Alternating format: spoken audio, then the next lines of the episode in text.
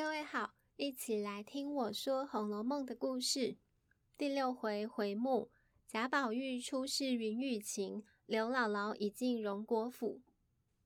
上一集第五回的梦境，仿佛正在精彩处，宝玉就醒了。听众莫怪我们将春梦说的隐约含蓄，因实体演练版是在这第六回呀。这里宝玉午睡醒了，丫鬟袭人上来给他整衣。赫然发现裤子里头湿黏一片，惊吓地问：“怎会如此？是发生了什么事？”宝玉红了脸，捏了袭人的手，要他别声张。待他们回荣府后，袭人趁人不注意，再帮他找一件中衣，悄悄地给换上。更衣时，宝玉先羞得要袭人千万别说给人知，而袭人好奇问他究竟梦见了什么，宝玉便细说出梦中各种奇异的情景。以及他在梦中和仙子巫山云雨那件事，说着，宝玉看着眼前娇俏温柔的袭人，便强拉袭人如梦里那样和他再复习一次。袭人虽半推半就，心底也不怎么抗拒的。袭人大宝玉几岁，一介人士，也知道他自己原本是服侍贾母，因服侍得甚为尽心，贾母便安排他来服侍宝玉。来日就算将他收做房里人，也就是将丫鬟收做妾，也不为过。袭人就这样在心底一面说服自己这并不逾矩，一面就和宝玉重演太虚幻境里的云雨之事。也从此，袭人服侍更为尽心，宝玉也看待袭人与别人不同。不过，必须提醒听众，切莫误会了。他俩是否从此开荤，日后便如小夫妻般常有性行为啊？实际上，刚接受性启蒙的宝玉，在故事里仅出现这么一段好奇尝鲜之举。毕竟，此书是在第一回就开宗明义说要大指弹琴的《红楼梦》。这《红楼梦》固然出现在《金瓶梅》之后，对《金瓶梅》多有学习借鉴。但《金瓶梅》作为淫书，是借男女之欲写出了生命的挣扎与荒凉。有《金瓶梅》在前作为标杆，《红楼梦》自然无需重复同一种路数的，反而是如警幻仙姑在上一回里提醒的，说宝玉不是那皮肤烂淫之人，而是意淫之人，也就是懂得情，容易陷溺于情的。于是，故事写宝玉在这一次从梦里到梦外，似乎已从孩童启蒙为少年，但回头又将他带回懵懂顽童的状态。比起欲望，这位古怪的宝玉更难跳出对真心真情的迷恋吧。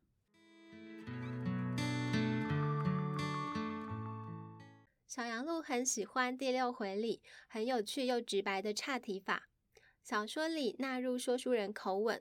忽然感慨，贾府一宅人口不多，但从上到下也有三四百人，事情不多，但一天也有个二三十件。该从哪儿作为头绪说起好呢？不如就从千里之外借窦之围，一个看似和贾府不相干，却有小小瓜葛的农家说起吧。这一家这日正有人往荣府里来呢。用这么一段刻意又诙谐的开头，排除了千丝万缕，又串起了千丝万缕，把表面上和贾府无关的刘姥姥家就这样带进故事里来。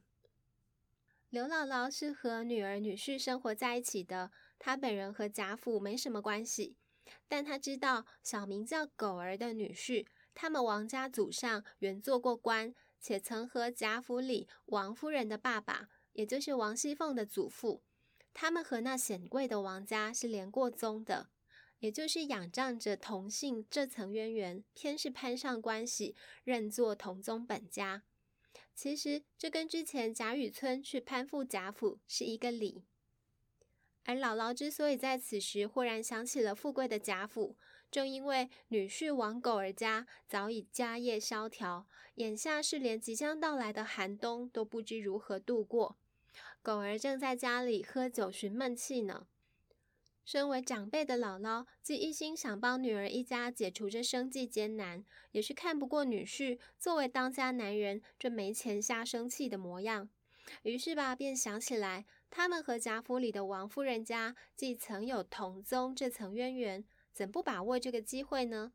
于是姥姥对狗儿说了许多乡里的俗话相劝，比如是你们拉硬屎不肯去亲近他，故疏远起来；或说谋事在人，成事在天。又听说王家二小姐嫁进贾府后，如今上了年纪，越发怜贫洗老，斋僧敬道。总之呢，你们不去走动走动，怎知没得好处？再说，只要他发一点好心，他们拔一根汗毛，比咱们的腰都还粗呢。如此口吻，就让一个乡野老太太的形象跃然纸上，说着俗世道理，劝着狗儿。他女婿果然给说动了，却以为岳母过去是曾当面见过王夫人的，比他们小夫妻俩年轻口拙的，更适合去贾府试试风头，便策划着跟姥姥说：“您老就带着孙子去找一位王夫人的陪房，叫周瑞家的。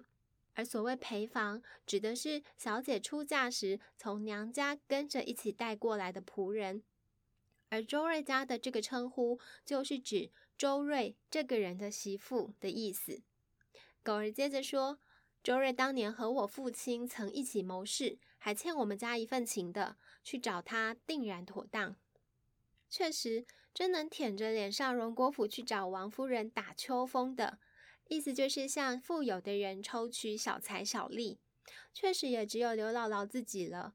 她也转念乐观想着。”若是有些好处，大家都有益；若没银子，那我也算是到公府侯门见一见世面吧，终归是能谋个希望。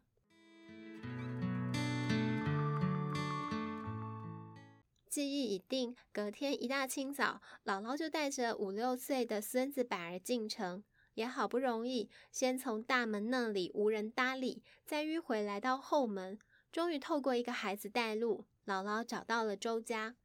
周瑞不在，他媳妇周瑞家的认了一会儿，才认出姥姥来。周瑞家的便问：“今日是路过，还是特地来的？”姥姥说：“原是特地来的，二来也给姑奶奶请安。若可以领我一件更好，若不能，就请嫂子代为致意了。”话说的这么迂回，周瑞家的便猜出他的来意，而一则是对狗儿他家的人情要还。二则也要白显自己的体面，因此允诺姥姥：“您老放心，大老远诚心的来了，岂有叫你不见个真佛的理？”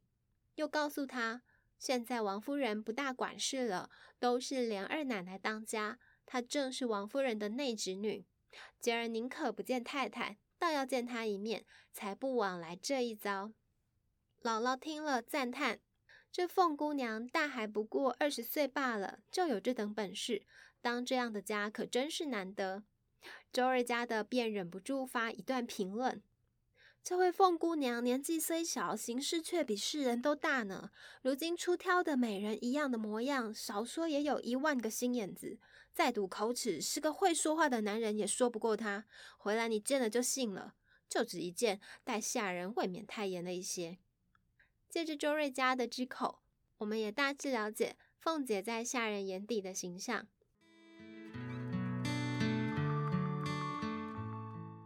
各位听众，这段姥姥出进荣府的历程，不是中学课本常见的那段刘姥姥进大观园，却是戏曲喜欢摘取来演出的一段，因透过姥姥彰显出鲜明的贫富雅俗对比，本就有戏剧张力。加上接下来描写乡下姥姥的真性情、自带喜感，和凤姐儿的矫揉作态，就更有场面冲突感了。这里周瑞家的林姥姥先从后门进了后院，回报了凤姐的大丫鬟平儿，便安插在道厅里等着。周瑞家的说，等凤姐儿饭后回话是一个空子，提醒听众。之前我们说过贾府的用餐礼仪，当贾母用餐时，媳妇们仅在旁，不让服侍，也不和小姐们同桌吃饭。那各房媳妇到何时才用餐呢？正是这会子，当有人说老太太那里摆完饭了，才有食盒再送到二奶奶，也就是王熙凤房里。看来贾府媳妇们是回到各自屋里才吃饭的。平儿让周瑞家的先带姥姥进正房内坐着，姥姥才进入堂屋。只闻一阵香气袭来，觉得身子如在云端一般，满屋子的器物都耀眼争光，使人头晕目眩。姥姥只能咂嘴念佛，让自己赶快平静下来。再带姥姥往东边，是凤姐儿的大女儿睡觉之所，平儿正在那里。姥姥一见平儿变身绫罗、插金戴银、花容月貌的，就以为是凤姐儿了。听周瑞家的喊她平姑娘。才知道原来是个有些体面的丫头。姥姥祖孙俩就先在这里的炕上等着，而光是坐着，也还被柱子上安装的一个西洋钟发出咯当咯当的声响，继而又忽然当的一声，有如金钟铜磬作响一般，给唬了好一惊跳。原来姥姥他们得先等凤姐吃过饭，见有人捧着大漆盒来，又听说摆饭。因此，半会子都鸦雀不闻。姥姥不敢肆意，直到周瑞家的来叫她，她才赶紧带孙子到凤姐那边的屋里去。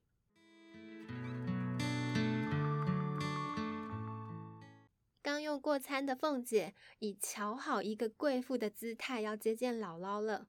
姥姥终于见到凤姐，家常衣着是戴着紫貂昭君套，围着攒珠勒子。穿着桃红洒花袄、石青緂丝灰鼠披风、大红扬邹银鼠皮裙，粉光艳织，端端正正地坐在那里。平儿就站在炕沿旁，用茶盘捧着一个小盖盅。凤姐这会子却不接茶，也不抬头，手里只管拿着一个小暖炉，用小铜火柱缓缓拨着灰，故意问：“怎么还不请进来？”等欠身要接茶，总算才看见姥姥他们了。这一段形容凤姐的模样态度，真是相当传神鲜活。那凤姐一见姥姥，当时又笑得春风满面，嗔怪旁人不早提醒她。而姥姥竟本能的就跪拜在地，说：“请姑奶奶的安。”凤姐正常发挥她的应酬能力，笑着说。亲戚们不大走动，都疏远了。知道的呢，说你们厌弃我们，不肯常来；不知道的那几小人，还只当我们眼里没人似的。刘姥姥赶紧说：“他们到这里来，没的也是给奶奶打脸。”凤姐便又反驳。这话没得叫人恶心，不过赖借着主妇虚名做个穷官罢了。谁家有什么，不过是旧日的空架子。俗话说，朝廷还有三门子穷亲戚呢，何况你我？实际上，凤姐这会子也不太清楚姥姥是何来历，一边让周瑞家的去请王夫人示下，待周瑞家的来回。原来当年是太老爷和他们偶然连了宗的。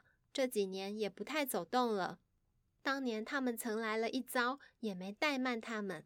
再看姥姥说今天来此处的原委，吞吞吐吐，边推着孙子板儿说什么：“他老子娘在家里连吃的都没有，如今天又冷了，越想越没个盼头，只带了你侄儿奔了您老来。”如此笨拙窘状，凤姐自能明白其意了。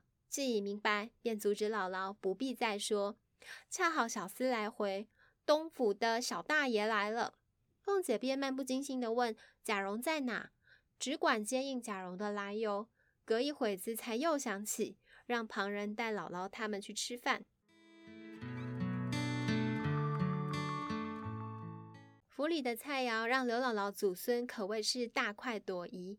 当再来见凤姐道谢时，他却先长篇说些什么，因自己年轻，不太认识亲戚，又说外头看着这里轰轰烈烈，殊不知大有大的难处，说与人也未必相信等等。姥姥便以为这趟是没有指望了，没想到凤姐竟接着说：“既然您既老远的来了，又是头一次见我张口，怎好叫你空手回去呢？”可巧昨儿太太给我的丫头们做衣裳的二十两银子，我还没动呢。您若不嫌弃，不嫌少，就暂且先拿了去吧。